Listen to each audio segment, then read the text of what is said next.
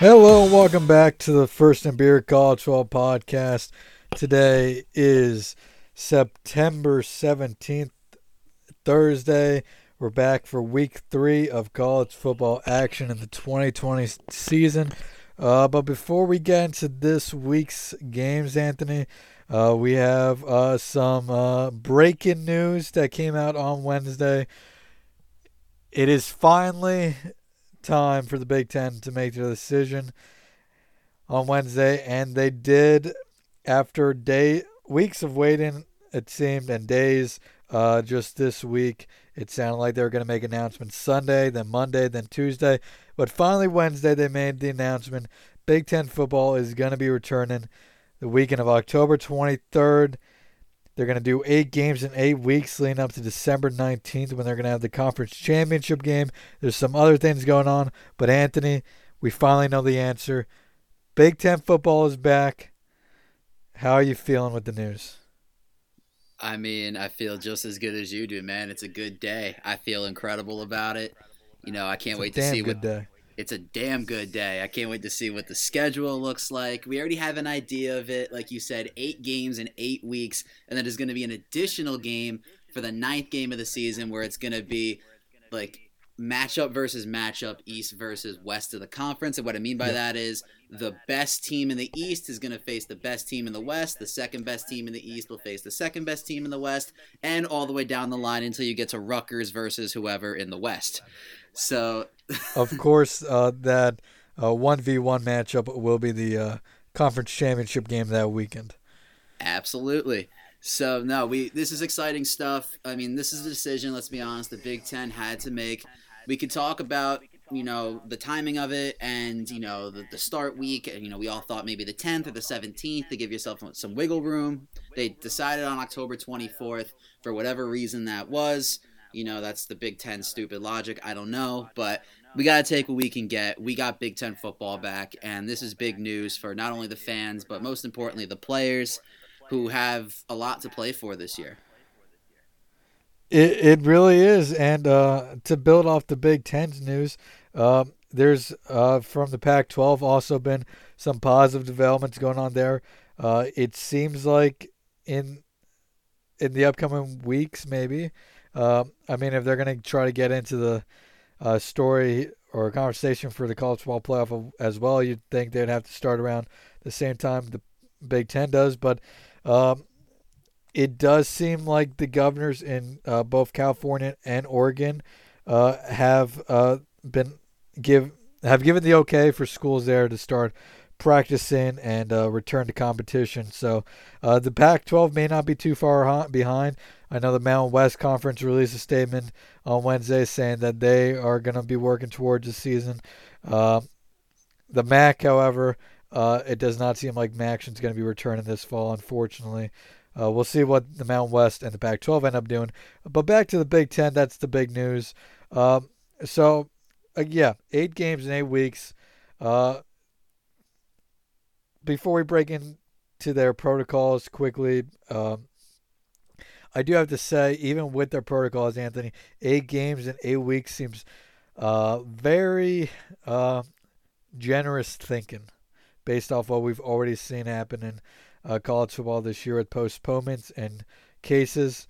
Uh, now, the testing the Big Ten does have is going to help uh, possibly mitigate how many players you have to quarantine and uh, therefore postpone games. Uh, but eight games in eight weeks, uh, that's not leaving much wiggle room at all, uh, and really none at all uh, for anything to really go wrong. Yeah, no, I mean, if you think about it, this has to be a pretty much perfect run in those in that two month span for the Big Ten. It's going to be interesting to follow how they, you know, if if cancellations of games do happen, and let's be honest, at this point, it seems inevitable that it probably will happen at some point because it's happened in the Big Twelve, it's happened in other conferences. Why wouldn't it happen in in the Big Ten when they start playing football? It'll be interesting to see how they adapt to that, and are they just going to completely scrap those games because you know, with this late schedule, they're still trying to compete for the college football playoff and the national championship, so they don't have time to make up games. So are we gonna potentially see some middle of the week games to make up for it? You know, could we have Big Ten football on a Tuesday or Wednesday night? Mm, you don't know. You know, they're going to have to do something if they want to get those eight games in. So that's going to be a storyline to follow as we move forward in this.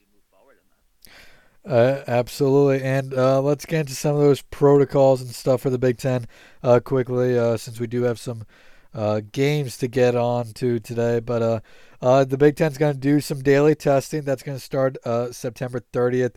That'll be, whoops, my notes went down here. yeah, so daily testing. All, every player, football player in each of the 14 Big Ten programs will be tested every day.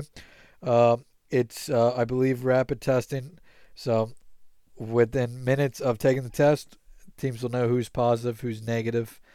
Um, and that should also help uh, mitigate uh, who we uh, the the need to quarantine uh, people since it is daily antigen testing. So if uh, one person tests positive, but they've been around person B, if person B doesn't test positive that same day, uh, then he should be in the clear. That being said, if a player does test positive, uh, Big Ten uh, is making those student athletes uh, sit out 21 days, so three weeks of action. Uh, so, I mean, if you get sick, you're already missing about half the season. Uh, obviously, no player is going to want to do that, but under these circumstances, you got to do what you got to do. Now, here's where it could get interesting for the Big Ten. Uh, and I'm going to just quote this straight from the Big Ten's announcement. Uh, the Big Ten Conference will use data provided by Chief in- Infection Officer to make decisions about the continuation of practice and competition as determined by team positivity rates and population population positivity rates based on a seven-day rolling average. For team positivity rates, the number of positive tests divided by total number of tests administered. Green, so these are teams. Uh, team can continue with normal practice and competition. Green will be uh, testing rates of zero to two percent. Orange, which is team must proceed with caution and enhanced COVID nineteen prevention, will be two to five percent, and then red, teams must stop regular practice and competition, will be anything above five percent. So that's team positivity rate. Population positivity rate, the number of positive individuals divided by total population at risk, will be green 0 to 3.5%, orange 3.5 to 7.5%, and then red anything over 7.5%. So I think the team positivity rate is pretty self explanatory, straightforward. If 5% or more of the team tests positive, teams got shut down. I think the population positivity rate is where some people are getting confused, and I am too. Um, but let's focus on team positivity rate, Anthony. 5% of a 120 man roster is only, I think, six players. I mean, it's pretty easy, I feel, for the chances of six players to get sick on a team any given second or any given day. I mean, yeah, you know, COVID spreads quickly. So you know, six players out of 120 is not a lot of people. So, you know, they're, obviously they're being strict about this, and it's really going to be on the players and the team themselves to really be cautious about what they're doing on campus because as we're finding, uh, you know, campus numbers are rising pretty rapidly in some cases. I know at State College, the numbers are doubling by the week.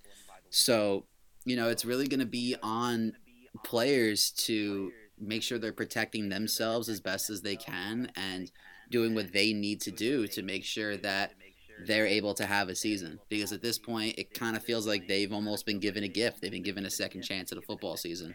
It's up to them how they approach They have. It. They have. But also, based off what their protocols are and all that, I almost feel like if there's a conference that's currently playing that may be best suited to get through something like this right now, it may be the Big Ten, given all things considered.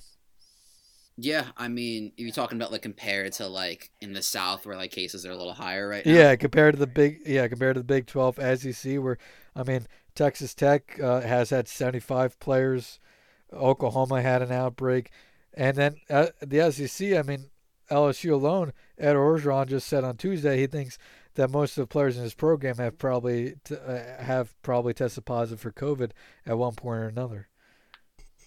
Yeah, I mean, the Big Ten might be the best condition to deal with this right now. I agree with you, and especially with the location of the Big Ten schools. And um, we'll have to see as we move forward, you know, how this progresses and you know how cases on campuses progress. Hopefully, they can keep them down, and especially for the football teams, hopefully they can keep their cases down as well. Uh, I fully agree with that. Uh, uh, scheduling wise, nothing yet. Uh, I think the conference is probably going to look to get those schedules out with the next week, I would assume. Um, but according to Wisconsin's Barry Alvarez, their former uh, head coach, obviously, and current AD, uh, th- really, there's been a wide range of discussions of when games could be played, including Monday nights.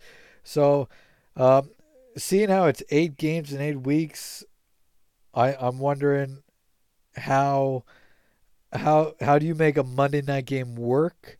Because um, asking college players to play on a Monday and then turn around and play on a Saturday uh, would be asking a lot. So you'd almost have to ask them to play on a Monday and then play on uh, a Thursday a whole week and a half later. But we'll see what happens with schedule, and we'll let obviously have an episode when that comes out. Um, so before we move on, Anthony, uh, do you think the Big Ten will get through this eight games in eight weeks season without any hiccups, or do you think something's bound to happen? I think it's optimistic to think that they're going to go through eight games in eight weeks and not have any sort of cancellations. There has to be some sort of contingency plan in there. You know, there's no way they're just expecting to cram in eight games in that short amount of time and not have any hiccups. So the short answer is no. But, you know, the Big Ten has shown before that they don't have plans for anything. So it wouldn't shock me if they're just banking on it and this is just their, their little attempt to get a season in and they'll pull the plug as quick as they possibly can at the first sign of trouble. So we'll see as we move forward.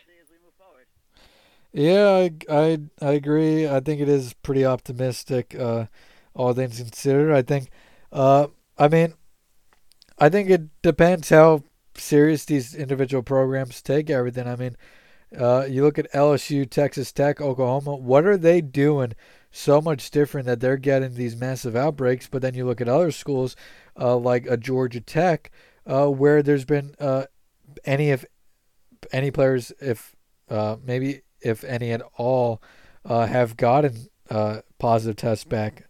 So I, I mean, I think it's just all depends how strict these athletes want to take this. If if they want to go out and party, if go on party buses like Memphis did after a game, um, then yeah, it's not going to work. But if they take it seriously, do what they have to do, wear their masks when they're not uh, when they're out in public and all that, I think uh, there's a better shot of everything happening.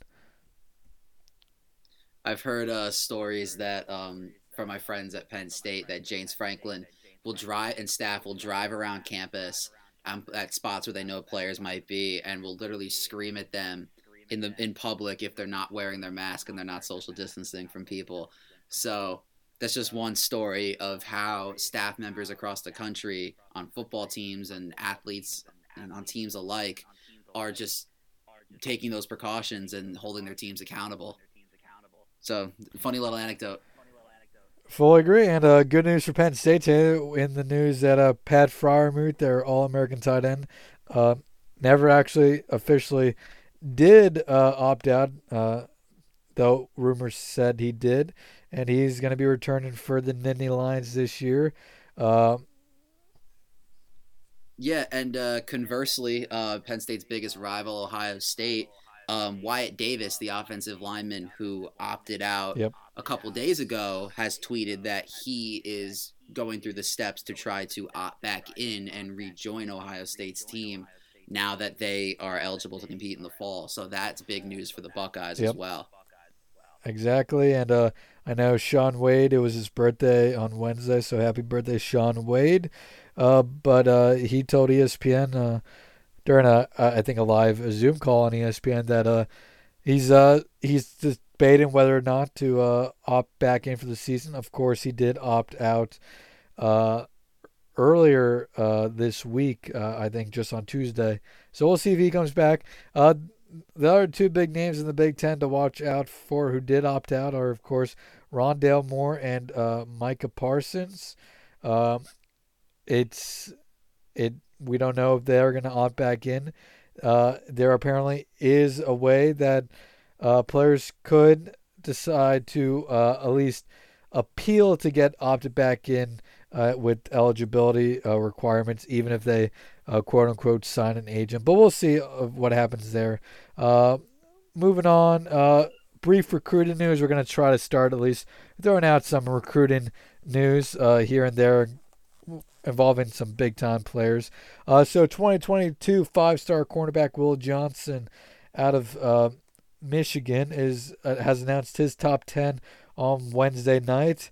The Grosse Pointe, Michigan native announced a top 10 of Alabama, Arizona State, Georgia, Michigan, Notre Dame, Ohio State, Oklahoma, Penn State, Stanford, and USC. He's the composite number eight player in the country, uh, number third cornerback in the country in the 22 uh, recurring class, and uh, number one player in the state of Michigan. Anthony, uh, do you have any early feelings of where uh, Johnson may go? I, I think I know, uh, or I think I could predict his top five where it's going to end up. But any thoughts? Yeah, I mean, this is a really good player. Like you said, the number eight player in the country in the class of 2022. This is one of those stud kids in um, the Midwest. Now, if I was going to predict, I'm actually going to give a top three. I think he's got a very Big Ten uh, flavored top three. Um, I think Michigan, Ohio State, and Penn State are in that top three. You know, if there's a top five, maybe you throw like an Alabama or a Georgia in there. But I think those schools are definitely at least in his top five. And um, if I was to guess right now, I'd probably guess Michigan just because he's from Michigan and he has mm-hmm. ties through, I believe, his father to the program. I don't forget if his father's an alum of yeah, Michigan his father, or what that uh, story uh, is. His father, Deon Johnson, was a safety for the Wolverines uh, back in the early 90s. Yeah, so if I'm going to take a guess, I'm going to say Michigan right now, but don't count out Ohio State or Penn State in his recruitment as well.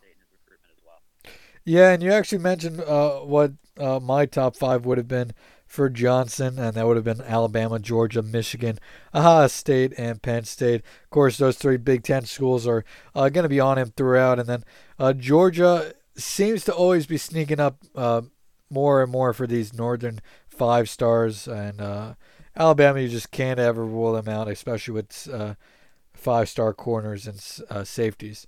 Um, but with that, um, I think a quick mention. Uh, also, the NCAA has extended uh, the recruiting dead period uh, to January 1st, so officially no off-campus or on-campus recruiting until the new year. And with no plans to get rid of the early sign-up period or change the date of the early sign-up period, uh, it seems like there's going to be a significant amount of kids uh, this winter who end up signing with schools despite uh, never going on a visit to them officially or unofficially.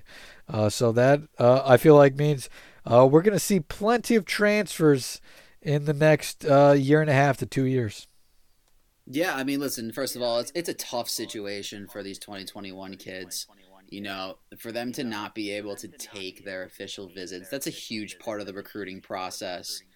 And you know, these these kids have kind of been robbed of that, and I don't blame them for feeling that way. You know, these kids want to take their official visits so that that really does suck for them, and I feel for them in that regard. But yeah, like you said, there's going to be a lot of kids. You know, we thought we were really going to have like a big flip season towards signing day once we thought official visits would open up starting in like September, October, November. We thought we'd get a lot of kids flipping towards the end. Now it seems like we're going to get a lot of kids in the transfer portal. And that's going to be interesting. You might see teams hold a spot or two open from the transfer portal next year to try to capitalize on that.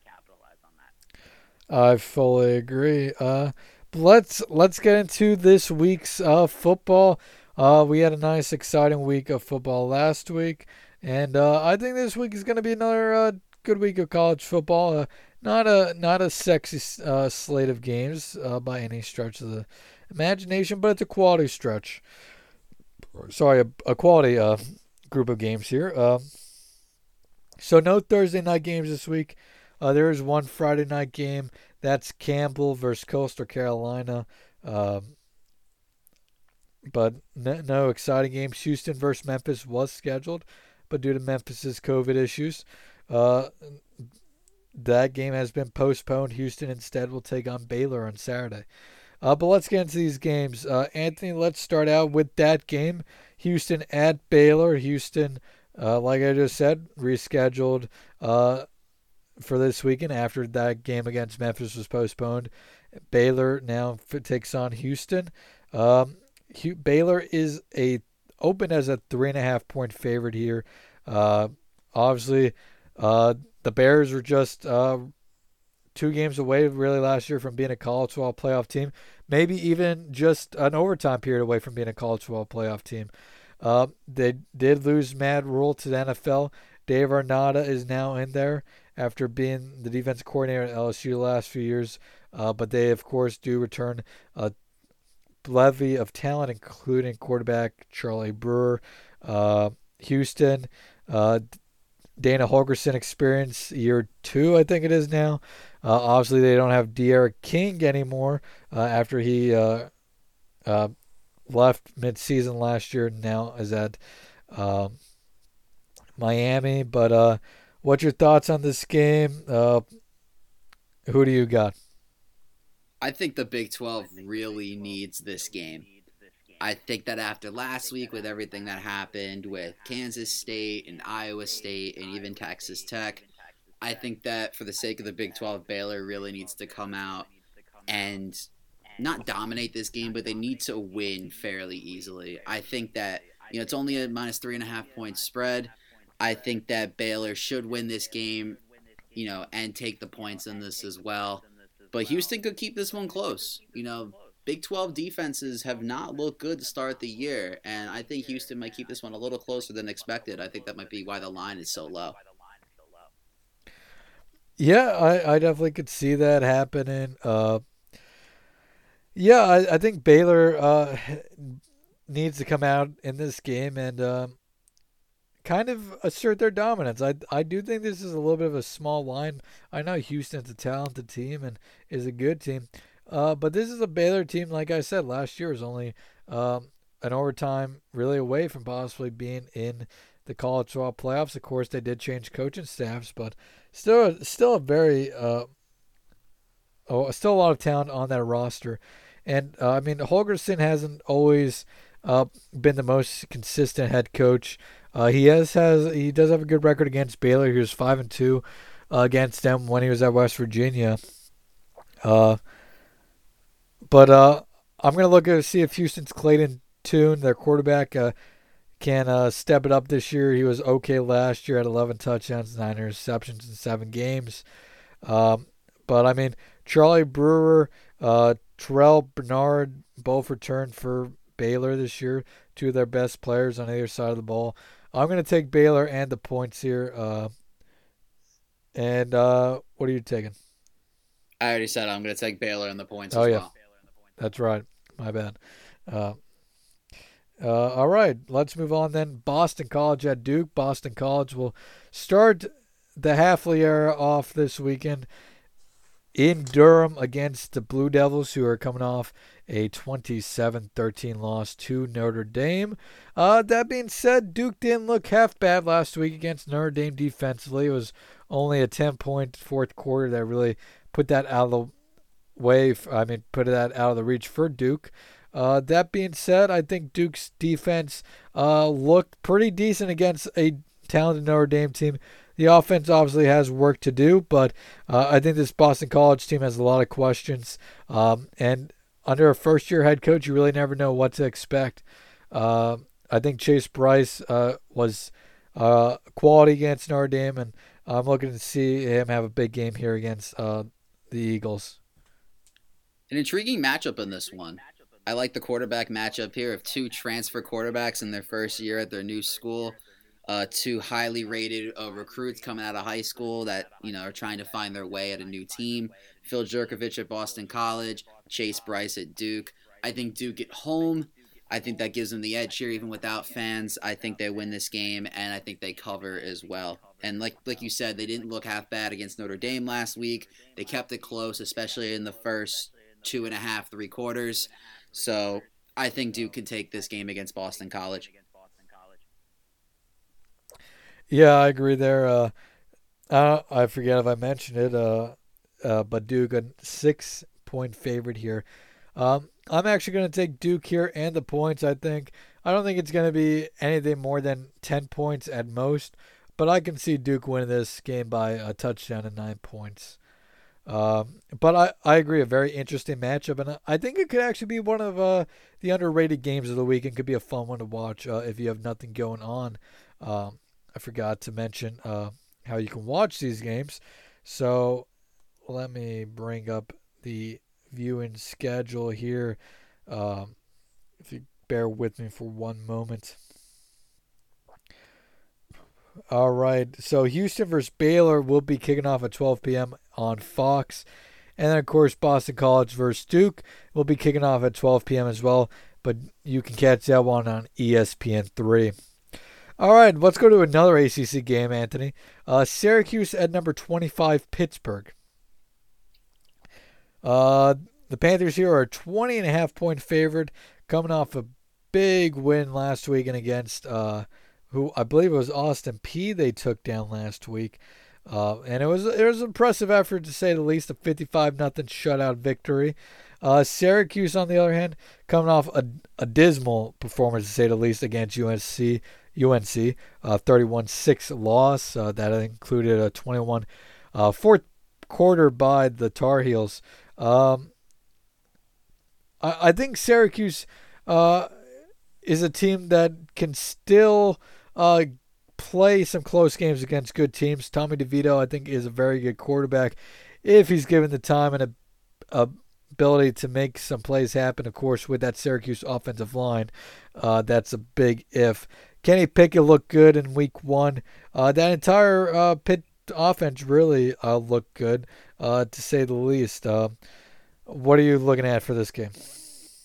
Yeah, I mean that the Pittsburgh last week, you know, Austin Peay isn't exactly a you know a top notch opponent, but they dominated from start to finish. You know, the offense looked great. Kenny Pickett under center looked great. That defensive line has always looked stout. That's going to be the strength of their team this year, no question.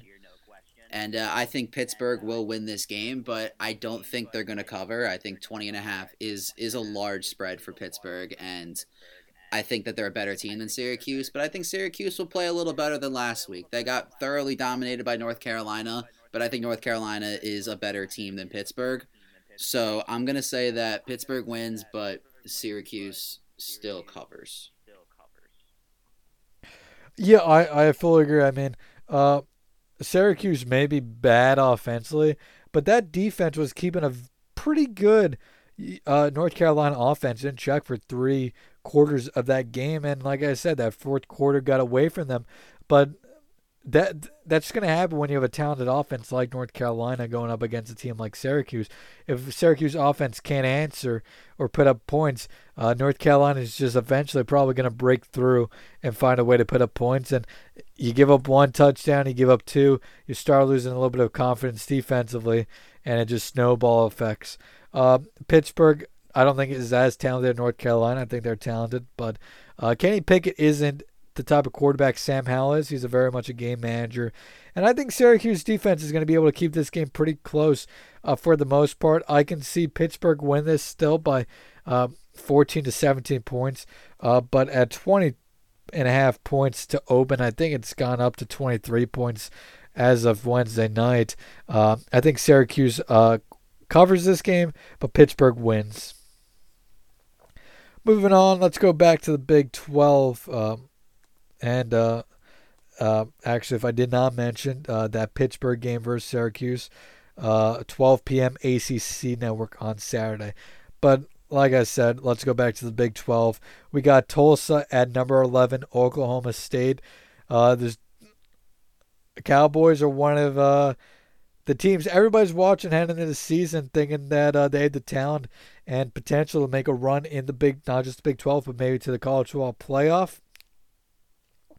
If they're going to do so, that starts um, on Saturday at 12 p.m. on ESPN.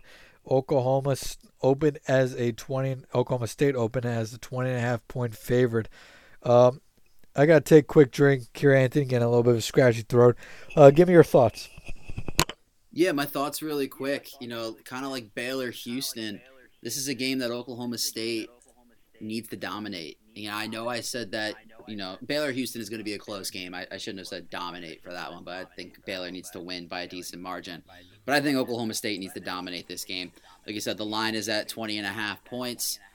Like, but the way that the Big 12 has been trending the last week, I almost want to say that I'm going to say Oklahoma State's going to win, obviously, but I almost want to say that they're not going to cover. I, I, for some reason, I just think that this is going to be a close game.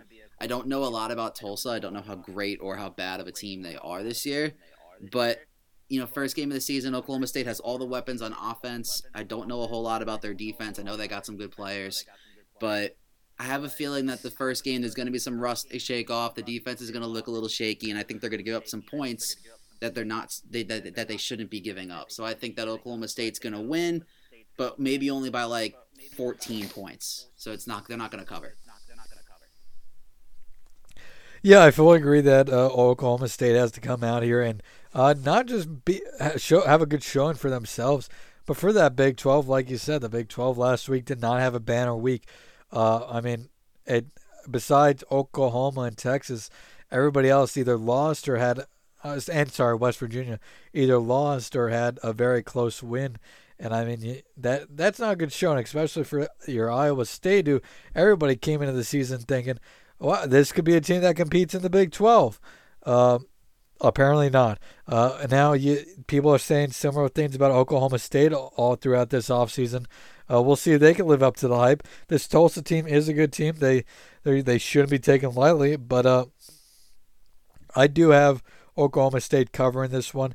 I think uh, their talent is just going to be way too much for uh, Oklahoma. I mean Tulsa to handle. I mean, you look at Oklahoma State; they may have uh, the best uh, single combination of uh, quarterback, running back, and wide receiver in the entire country. You have Spencer Sanders at uh,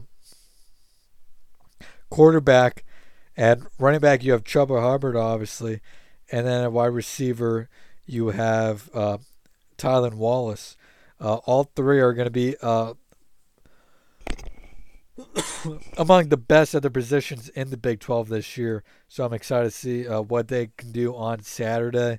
I think Oklahoma State does win this game, and I think they do cover.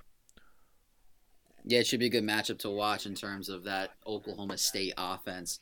I'm excited to see Spencer Sanders and Chuba Hubbard this year. You know, how could Chuba Hubbard um, one up himself from the season he had last year, where he absolutely just terrorized the Big 12 on offense? You know, he was an impressive player. It, really was, and I'm I'm very excited to see Chuba Hubbard uh, this year after his 2,000 yard campaign a year ago. All right, let's go to the game that I, of course, will be watching the most of any game this week. That's UCF versus Georgia Tech. The Yellow Jackets coming off a thrilling 16 13 win at Florida State. Now they have the Golden Knights coming into Atlanta. The Knights, a seven and a half point favorite over the Yellow Jackets. Uh, I'm I obviously I write for YellowJackedUp.com and I cover the Yellow Jackets for the last four years, basically. Um, I think this Georgia Tech defense is pretty legit. I, I do wonder if their defensive line is going to be able uh, to do things against more talented offensive lines. We'll see starting this week. Uh, but that offense, I think, left a lot of points on the board against uh, Florida State. And if they uh, can find a ways to uh, get those mistakes out of their system, uh, and that some of that does come back to Jeff Sims being a little bit smarter, making some better decisions. Again, just going to be a f- true freshman in his second game. I think this Georgia Tech team could be dangerous against a team like UCF. Uh, and I, right now, I'm leaning UCF to win this game, but I'm thinking Georgia Tech to cover, and I wouldn't be surprised if this is another uh, field goal game when it comes down to it at the end. This is going to be an interesting one to watch. I'm not really sure which way to go on this one, just because I wasn't expecting Georgia Tech to win last week. You know, I can't tell if it was. First of all, this is a really good win for Georgia Tech. Let me just throw that out there. We talked about it on the last podcast, Yeah. but Yep. an impressive win Program nonetheless. booster. But I'm not sure how much of that was Georgia Tech showing up to play versus Florida State just really not being that good. Like I'm still trying to figure out what was the, the leading cause of Georgia Tech winning that game because it seems like Georgia Tech just has Florida State's number. I don't remember the It, record of the last, last couple few years. meetings, but- it does. yeah, I mean those those the last thing I remember besides this game of Georgia Tech was that blocked field goal they returned for a touchdown to win it. If there's been any games in between that, I have no idea, but that's all I remember from it.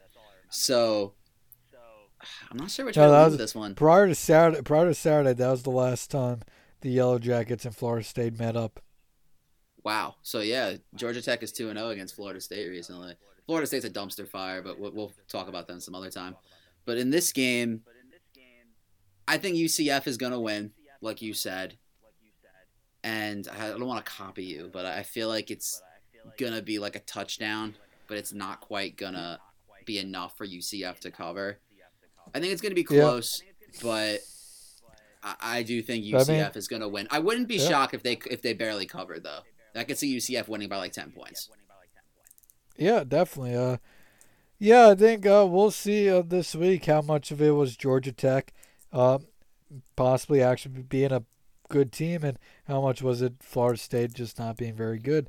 And I mean, Georgia Tech secondary is going to be tested here. Uh, Dillon Gabriel, I think, is one of the best quarterbacks in all of uh, the G5, um, and he's going to be a real test for him. James Blackman uh, never has really been a great quarterback, uh, so. Um, we'll see how they do against a guy like Dillon Gabriel. He's going to be one of the better quarterbacks they face all season. Yeah, like I said last week, I really like Jeff Sims. I really like his potential at quarterback, but he's going to have some growing pains. He's still a freshman. He's going to Yeah. make some freshman mistakes, and I think a team like UCF, you know, a really experienced team, a really solid team in the in the G5 could could expose those mistakes. I fully agree. Um, let's move on to our the, our next game. Uh, App State at Marshall, and again, I, I keep forgetting to mention these times. Uh, Georgia Tech, UCF, three thirty ABC on Saturday. But now, time for App State versus Marshall, three thirty again on Saturday. This time on the CBS Sports Network, I believe. Uh, wait. Is it CBS Sports or is it actual CB? Okay, yes. No. It's going to be carried on CBS. So, look at that. That, is uh, good for Marshall and Apple App State here. They are going to get a national game at 3:30 p.m. on Saturday. On CBS, wait, are they going to get like the SEC announcers? Um, I'm not sure, but I mean that would be the SEC time schedule. So, um, Can we get I'll- can we get the quick researcher? Can we get the SEC music though for their game? Like, I don't care that it's not the SEC. I just want to hear that freaking music on TV again because that is that might be one of the most hype like sports like TV music ever. Like that SEC da da da da da da da da like that that music that's just so hype, and I have been dying to hear that again. Yeah, I mean, as this one comment says, it's not going to be you're watching the Home Depot SEC on CBS. It's going to be you're watching the Home Depot SBC Sunbelt Conference on CBS. Uh, yeah, and of course uh, that game is uh, replacing the BYU uh, Army game that was originally scheduled for this week uh, on CBS. But I mean, good for good for the C for the Sunbelt Conference but also um, Conference USA for again uh, a bit a game on national television. That good for them. Um, Listen, App State's always said- good for some. They're always good for some surprises. You know, they, They obviously are. in 2007 they had the Michigan game a couple of years ago. Uh, they almost beat Tennessee in 2016. They almost beat Penn State, I believe, in 2018. So or 2019, whatever year that was. So 2018. 2018. Yeah, I try to block that out of my memory. That was a horrible day almost. But App State is a good freaking team, man. Like they always show up to play, no matter who it is. I'm impressed by App State. I think they're going to be an AAC team very, very soon. I think at some point they're going to move up because they're just going to outplay the Sun Belt, and I think that they're going to win this game and cover. You know, I don't know a whole lot about Marshall. Marshall looked impressive last week. I know that much, but I'm going to pick App State in this game. Yeah, uh, I I'm really torn on this game. I think App State's the better team. And I mean, if they went out and won this game by 20, 30 points, I wouldn't be shocked. I mean, I'd be a little shocked, but I wouldn't be too shocked. But something in my gut is just telling me Marshall. Okay, that's fair. They looked good last week. They they did look good. I mean, they put up 59 they they had a 59-0 shutout over Eastern Kentucky. App State had a decent win over I think it was uh, Coastal Carolina. Was it Coastal Carolina? No, Coastal Carolina. Oh, sorry. Sorry, Coastal Carolina played No, it was, uh, didn't they? It was Charlotte. Charlotte, that's right. They had a 35-20 win over Charlotte. Uh, the matchup to watch here is going to be the App State rushing attack versus the Marshall uh, run defense. Um, App State against Charlotte ran for 308 yards. Marshall only allowed 80 yards to Eastern Kentucky on the ground. Uh, sorry, 86 yards. So that's going to be the matchup that decides this game. Um, I'm not going to make an official pick right now for this one because my mind is telling me App State wins comfortably. Um, it opened as a three and a half point spread towards App State. Uh, but something in my gut here is saying Marshall covers. Uh, not covers, but wins straight up. Hey, we, Um, we got to differ somewhere. I mean, we always have very similar views here. So, I I, re- I really like Grant Wells, Marshall's freshman quarterback. Uh, he looked really good. Uh, his arm talent is really impressive. We'll see if he can do it against a a, a better team here in App State, a ranked t- App State team. So we'll see what happens there. Uh, but yeah, my my heart, my mind tells me App State. My heart's my heart slash gut is telling me Marshall wins this straight up. Uh, so if we want to go with Marshall straight up for me, I'll take it. Um, I mean, uh, if App State wins this uh, by 30, I look like a fool. If Marshall wins this, I look like a genius. So uh, we'll see how it goes. Uh, I'll go out on a limb and say Marshall wins this one. That leads us to our final game and the game of the well, ESPN's the game of the week. Uh, this is the one where you'll hear uh, Chris Fowler and Kirk Herbstreit, and this is the one I believe College Game Day is going to be at in Louisville. The Miami Hurricanes, the number 17th ranked team in the country, against the number 18th ranked Louisville Cardinals. The Cardinals a two point favorite. Anthony, what are your thoughts?